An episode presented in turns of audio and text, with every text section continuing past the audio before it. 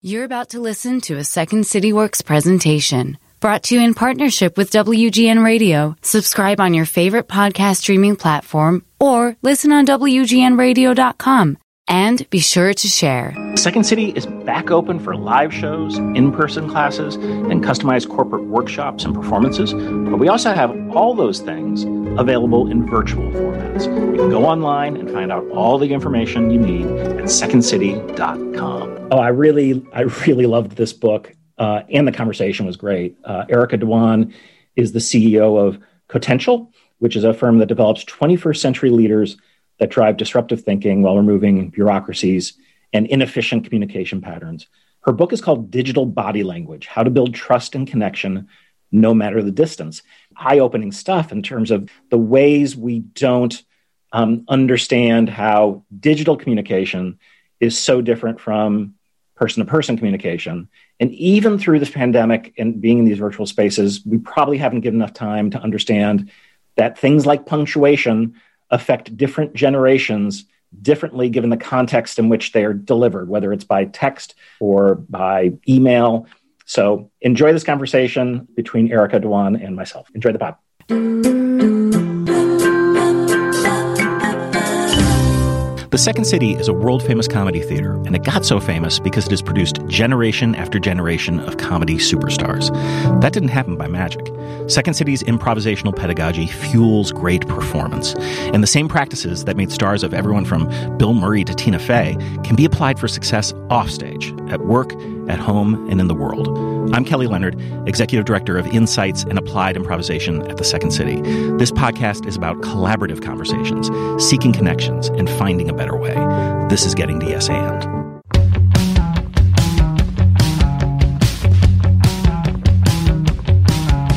Days can't be counted by the money spent. Today was just another better left unsaid. Days can't be counted by the time to rent. Tomorrow's just another like the one that comes next. The corner of the highway that leads to the job at the desk by the boss with the elegant watch. The tick of the clock and the tick of the clock mark the moments till the ticking stops. Erica Dhawan, welcome to the show. Thank you so much for having me here. Uh, in the introduction to your new new book, you note that our failure to grapple with all these new digital tools we use for workplace communication, quote, has created widespread misunderstanding and conflict, which in turn is manifested as across the board anxiety, fear, distrust, and paranoia, end quote. And that may seem like a dramatic statement, but after finishing the book, I sadly and wholeheartedly agree. Crisis moment, right?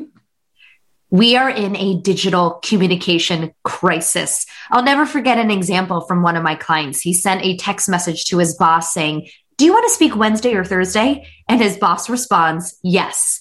Now, of course, we've all been in situations like this before, but in a recent study I ran, the average employee is wasting four hours per week on poor, unclear, or confusing digital communications. Think about the impact that this is having on our well being in our lives.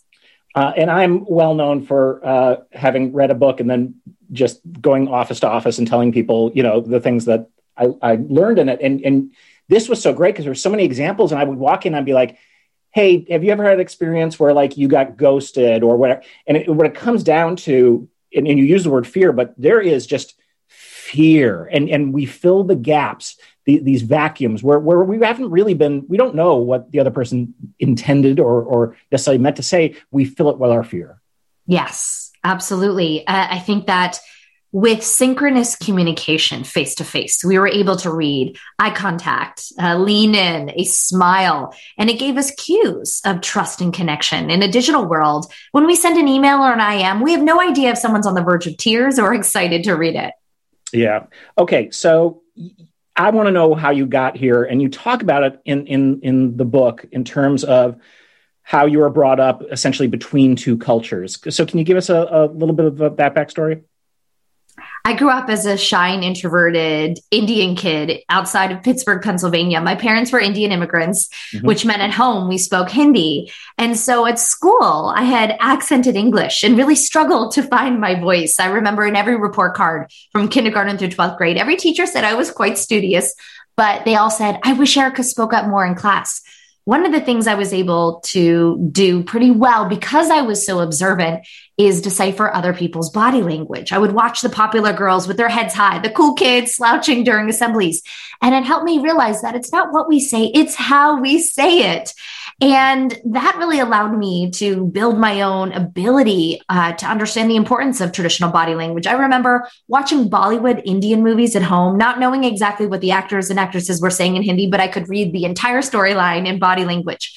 Fast forward 30 years, I became a communications expert and I saw my clients kept asking me the same questions. Questions like, why is there so much misunderstanding at work? Or how do we better connect with different ages and working styles? And what I realized was that there was no rule book for the body of our language in a digital world. That's really where the genesis of the book came. And in many ways, like I was an immigrant to traditional body language. Today, we're all immigrants to digital body language. Yeah, and there, there's there's quite a bit of evidence around around this that that sort of outsider eye, right? And and and comedians are well known for this, right? They're, they're like no, no, one got into comedy because they're well adjusted. They they they they were they were outside the norm, but in being, they were able to observe and and and extricate certain kind of truths and, and turn that in, into comedy. And what you're doing is a far more noble service, which is then turning it into how to help us uh, recognize that we're far from masters of this particular kind of language in, in the new workplace. I would say comedians are quite noble as well. They help bring substance and engage audiences. Uh, and, and, in many ways, um, this is a moment where, you know, all those years we've spent mastering traditional body language, I really believe now is the time to master digital body language. So, how can something like punctuation and acronyms lead to self doubt and mistrust? Let's start with a couple of examples. Imagine a boss sends a quick text message, an all caps text message saying, we need to talk with three exclamation points at the end. For some individuals, that text from a boss can feel like shouting. Yeah. For others, it can feel like excitement. And for others, it can feel like urgency. This is urgent. We need to talk right now. And, and so you can even hear in my voice pitch that it can mean different things. But when in the written word, punctuation can be misread. I'll give you another example. Uh, a, a team member sending another team member an email saying, why didn't you finish this with three question marks at the end. One question mark seems like a simple question. Three may seem potentially accusatory or passive aggressive. And even simple things like symbols. For some, an emoji is completely friendly. For others, it feels immature or unprofessional. And so capitalization, question marks, periods, ellipses, all of these forms of punctuation are no longer just simply what we learned in Strunk and White's traditional standards around communication. In today's world, they can mean different things. Uh, if we think about capitalization, it can mean shouting excitement or urgency. Exclamation points can signal excitement or urgency. Periods, especially at the end of text messages, for some can feel like passive aggressiveness. For others, good yeah. grammar. And last but not least, ellipses. For older generations, they tend to skew as a casual conversation, a continuation of a chat. For younger generations, they feel passive aggressive or resentful, especially for those that grew up with instant messenger since when they were in middle school. So just think about how that dynamic can play out in the workplace. This is like this is a theme this week, and it's like I was in a meeting yesterday with my colleague uh, Abby Wagner, who's in the office next to me, and she uh, helped put together our, our, We have a program called Humor Doesn't Re- uh, Retire for seniors, and uh, someone asked Abby, "Hey, when, when what age does that start?" And she goes, "55." And I turned 55 in August, so I had an existential crisis in this meeting. Uh, but generationally, I'm a ellipses guy. I do the the three dots, and to me, it's sort of a, a I'm I'm inviting you to fill in the rest of my sentence. And then when I talk to a younger colleague about this, they're like, "Oh yeah, I, like that is like a, a, a negative for me," and I'm like, "I just." So, so you're freaking everyone out. Yes. So this is, I guess, this is the point of your book what why aren't we we're not taught this anywhere right no Who teaches this uh, you know that is why I wrote this book, and, it is it, it really came from my own pain from this. I yeah. would stay up all night anxious about a message from a leader saying thoughts with three question marks. You know, yeah. are they being angry? Are they passive aggressive? Or do they just really want my thoughts? I would get messages from clients saying, thanks for your patience with a period. And I'm like, is the thanks for your patience, you know, slow down, stop bugging me? Is it I'm really grateful for your patience? Or is it, you know, a bit passive aggressive? Uh, sometimes I would get emojis that weren't really smiley faces. They were kind of obnoxious. Mm-hmm. And, and so in today's world, what I really set out to do was um, was answer this question of why is there so much misunderstanding? And what I learned was that there is not just one digital body language there are different languages. We use them differently, even across age groups, genders, cultures around the world. And what we have to do is understand the nuances, just like traditional body language has nuances across differences, as well as being thoughtful of assuming good intent and checking our own biases so that we can create more inclusion and belonging no matter the distance. Yeah, this is something we've worked on in our, in our in our work, mostly in like marketing spaces with clients of sort of saying, hey, when you want to use a comedic voice, it is going to be you're going to need to use it differently in Twitter than you necessarily would in a YouTube video than you would on a homepage, and and and, and everyone gets that. I just don't. I think this is even more like basic and important, which is probably why it, it, got overlooked. And one of the things I love, of course, with any of these these books is you actually cite science. And and and uh, I, I was really intrigued by psychologist James Pennebaker, who noted that the person with higher status uses I words less than people who are low in status. And I think that might surprise people, but not if you actually think it all the way through, right? Absolutely. Power does affect our digital communications. It affects the digital body language signals we send and also the signals that we read from others. So it's natural, actually. It feels counterintuitive, but it's natural to realize that depending on our power level, we may tend to use I versus we more. Yeah, I really uh, was, I, I had to drum I out of me. Uh, because we build things in ensembles, and I always felt like I mm-hmm. didn't want to give credit, which I think is still true yeah. um, in terms of my my personal relationships, but then right. recognizing different medium.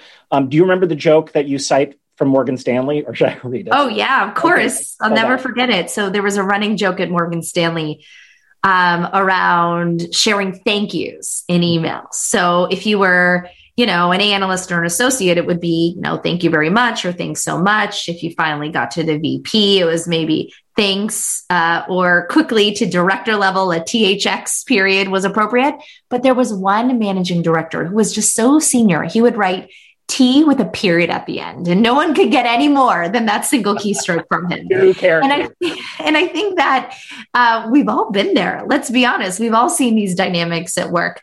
Uh, power does impact uh, how we read others' digital communications and what we accept. In fact, what much of my research showed is that some of the biggest culprits of poor digital body language are those most senior in an organization who relied on traditional body language, reading my body language cues, my furrowed brows or my pursed lips or my smile if I was interested or disengaged. And in today's world, we have to remember what was implicit before now needs to be explicit. And leaders have to make sure they're not creating more confusion if they are too brief in their messages it's funny we were talking before we started taping that we have a mutual friend kim scott and i remember when i got to the trust power matrix i'm like oh this, is someone inspired a bit by the, the grids of our friend kim.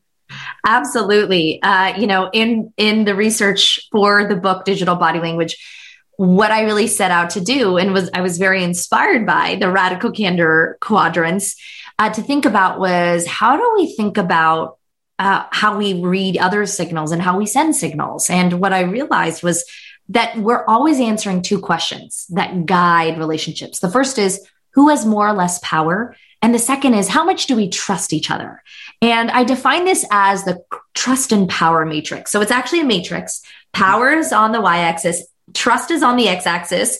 At, you know, power up, power down, and then the right side is high trust, the left side is low trust. Mm-hmm. So, depending on what quadrant you're in, it's important to avoid some blind spots. If you have high power, high trust, remember not to have those brief messages. Don't assume others will get what you you mean. Remember your power can affect how people interpret it. If you have high power, low trust, show radical recognition. Don't just send the T period or the THX period. People may not feel your appreciation. Take the time to show radical recognition. If you have low power, low trust, Well, everything in digital body language matters. One of the most important things is to choose thoughtfulness over hastiness. Mm-hmm. And lastly, if you have low power but high trust, this is where it's helpful to actually just ask for clarity. If you get that confusing message, just ask, you know, um, this is what I need. Can you respond? To not get get emotionally hijacked and remember that we have to give people grace because we live in a world of email and video call overload.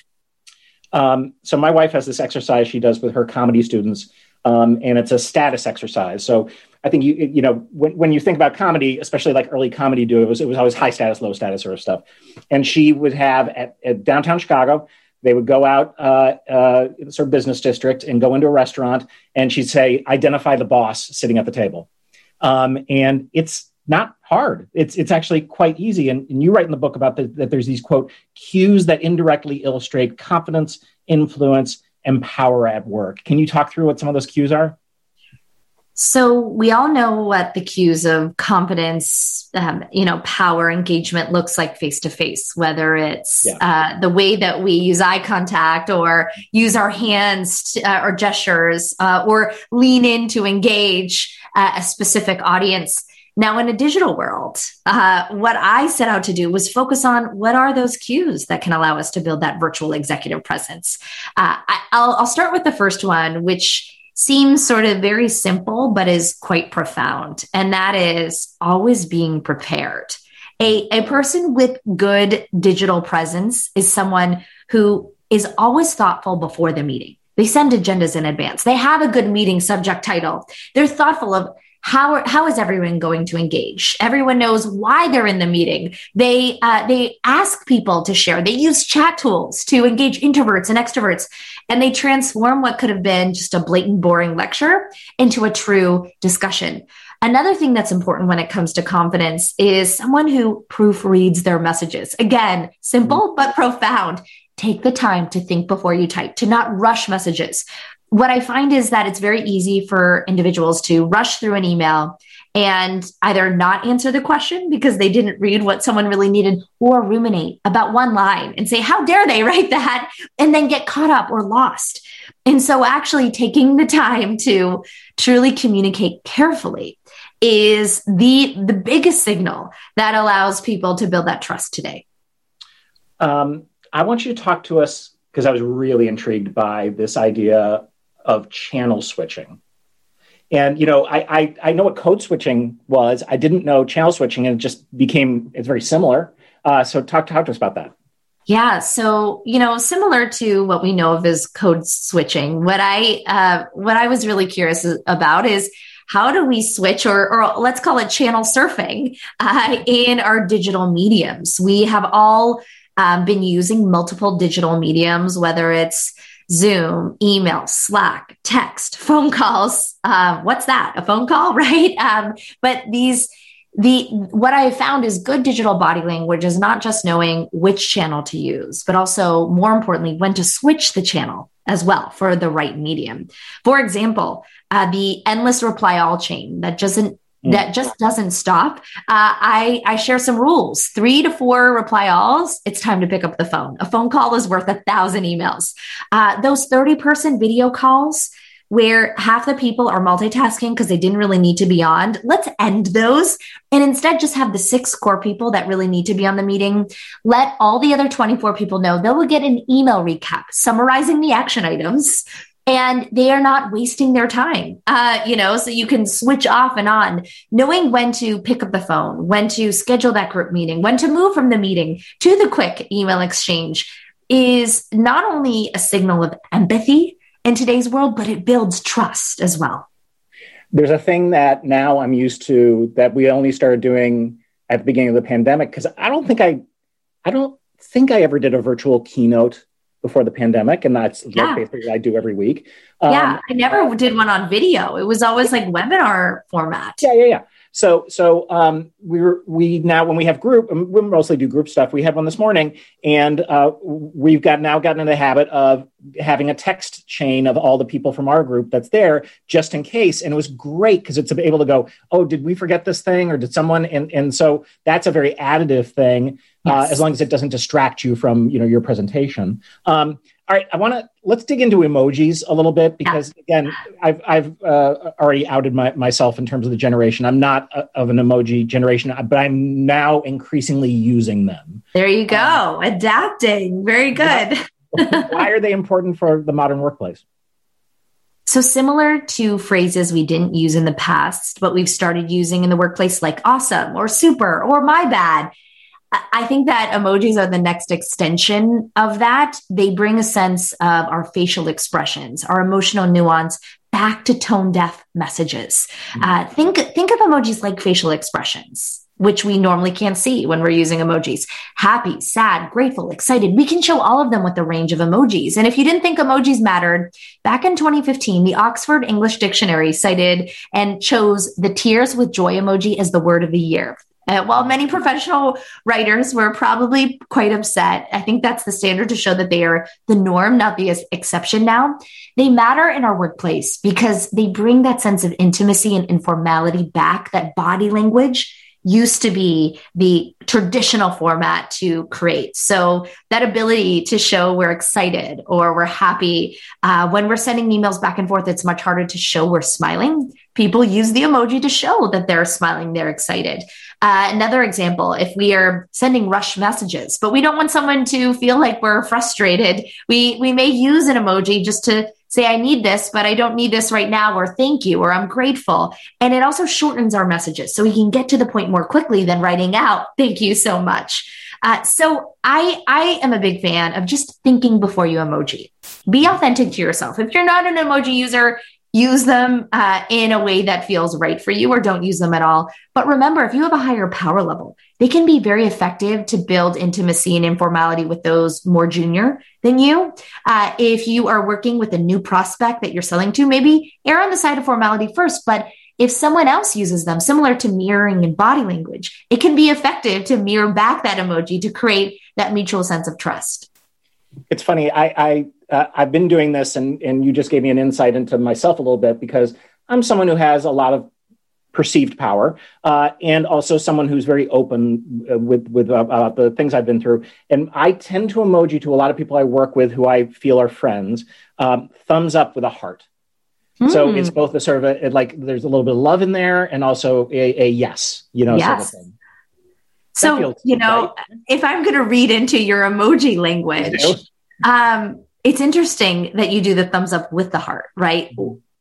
It, uh, you know, I, I wonder if there's something you're trying to emote with both versus just using one. What is? Oh, yeah, no, I definitely am because because the thumbs up is simply like like if I'm on a text chain with like the neighborhood friends, families, yep. and we're doing a get together, I can just do the thumbs up because it's, it's just like I got right. your message. Acknowledgement. Yep if it is a colleague who I'm not like in that kind of relationship with, but I have, but but I want them to know that my approval or yes also contains um, something a bit deeper uh, that acknowledges that human thing. That that's that's important to me.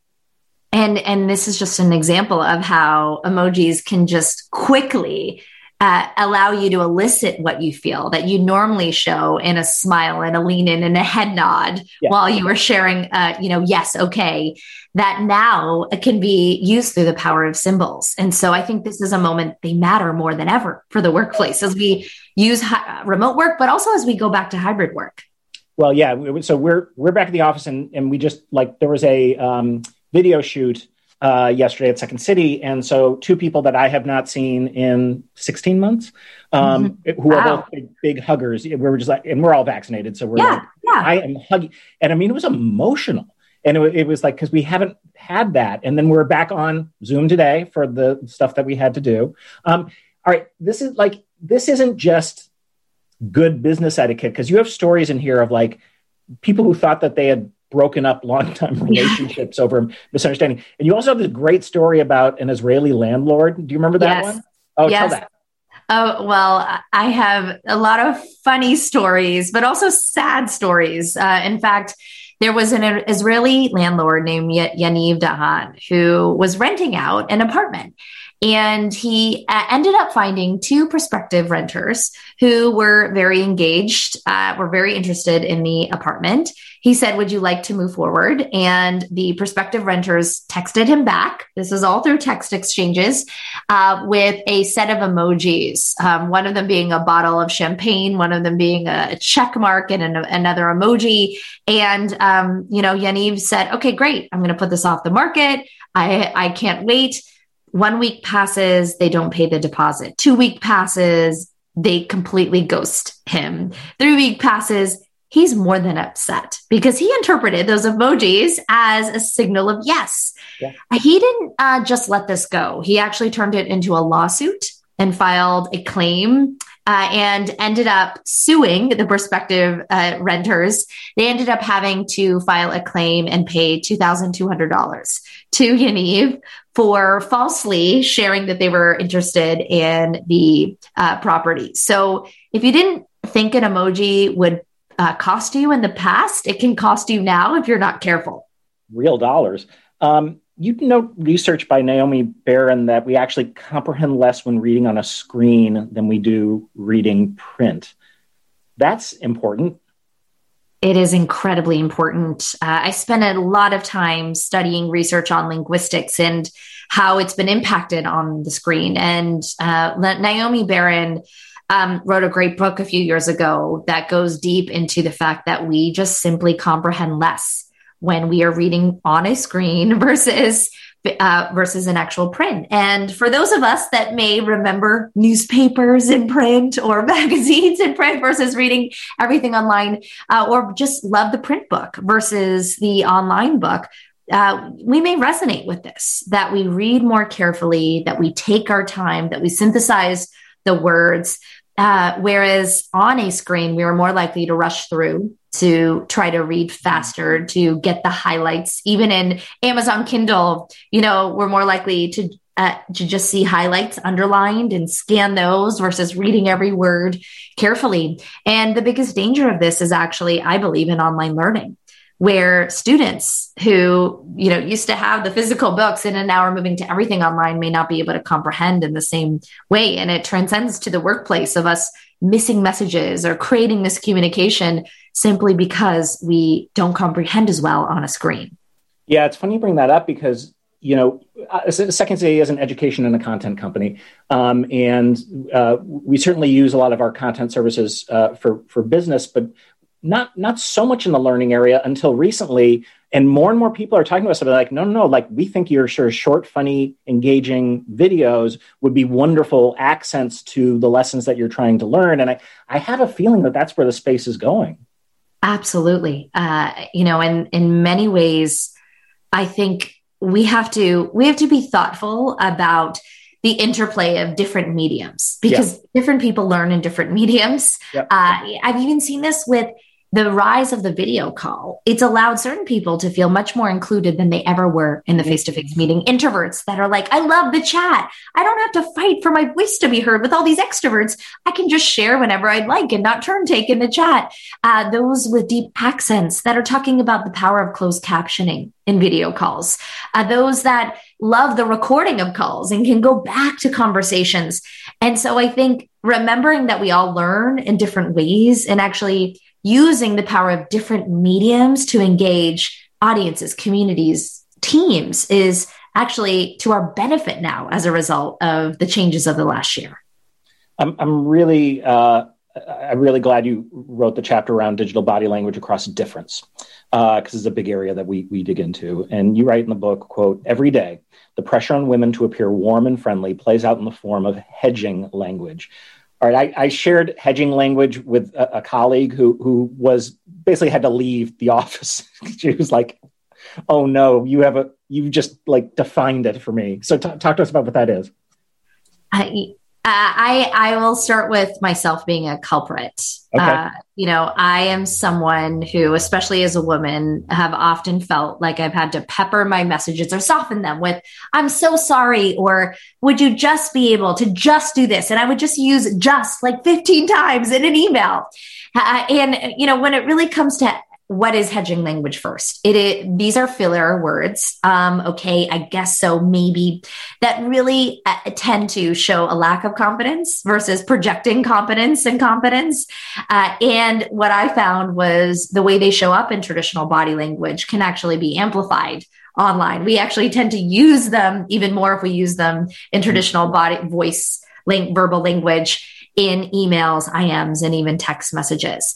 Now, one of the things that I, I do believe is that in our digital workplaces, sometimes hedging language can be helpful because it can allow us to soften messages when there is no other emotional nuance, when we can't show the good intentions with a smile or eye contact, and so I'm a big fan of saying, you know, you don't have to stop hedging language altogether if it's actually helpful, especially in a tough or sensitive situation.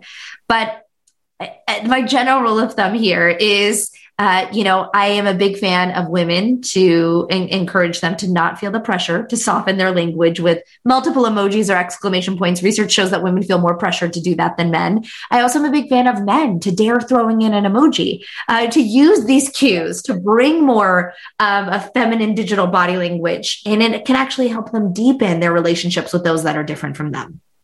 All right, in a moment, I'm going to ask you for a yes and story. But before we do that, um, there's generational difference. Um, and we mentioned the phone call. Um, I'm, I, I was taught, like you were taught, uh, to answer the phone politely when I was a young person. And, and we often were like, well, let's just call. That, that's, that's what you do.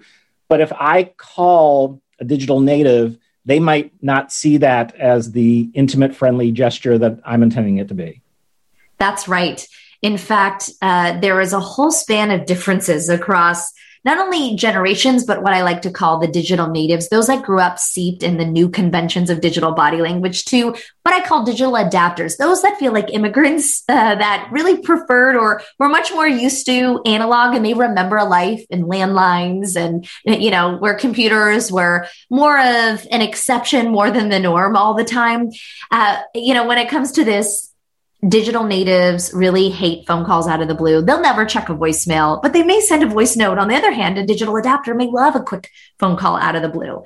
Knowing when to think about your own style, which style are you? And when you're connecting with those different can be important. In fact, you know, if you're trying to connect with a native and you're an adapter, maybe taking a second to say, is this better as a Slack message versus another reply all email? And if you're a digital native trying to connect with an adapter, maybe remembering if I just pick up the phone, I might actually be able to solve this problem more quickly. That's great. Okay. So we always end the podcast by asking our guest for a yes and story. And we talked before, you've got one, right? Yes, I do after I had my first child, Kamaya, I thought to myself, I'm going to take some time off and not travel. So anytime I, anytime I got a business gig, gig, I would usually say no.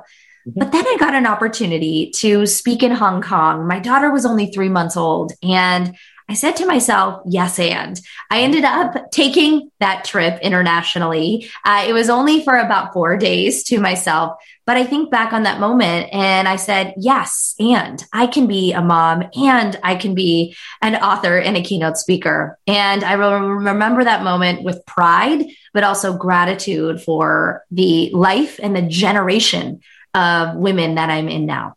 I love it. I, I don't know if you've read Adam Grant's new book, Think Again but one of the things I love about it is, is this this notion of incorporating um, uh, the ability to change your POV, to change your particular truth in a moment. That that's actually uh, uh and we're not built to do that. And so, and in, in many ways, yes, and is is is like a, a, gimmick you can use to nudge yourself to do maybe something that you wouldn't normally do. Um, and so, I think that's a that's a great story. Absolutely. And it reminds me of the, uh, the importance, as you so beautifully share, of the importance of keep asking yourself those yes and uh, questions and statements. Uh, the book is called Digital Body Language How to Build Trust and Connection No Matter the Distance. Erica Dhawan, thank you for coming on the pod. Thank you so much. Getting the Yes and is produced by Second City Works and WGN Radio. Our editor and producer is LF Garris. We get support at the Second City from Jenny Crowley, Abby Bumbledare, Mike Farinaccio, and Colleen Fahey. The music you hear at the beginning and end of the show is by Jukebox the Ghost. If you have questions, guest ideas, or if you want more information on working with Second City Works, you can go to www.secondcityworks.com or you can email us directly at works at secondcity.com.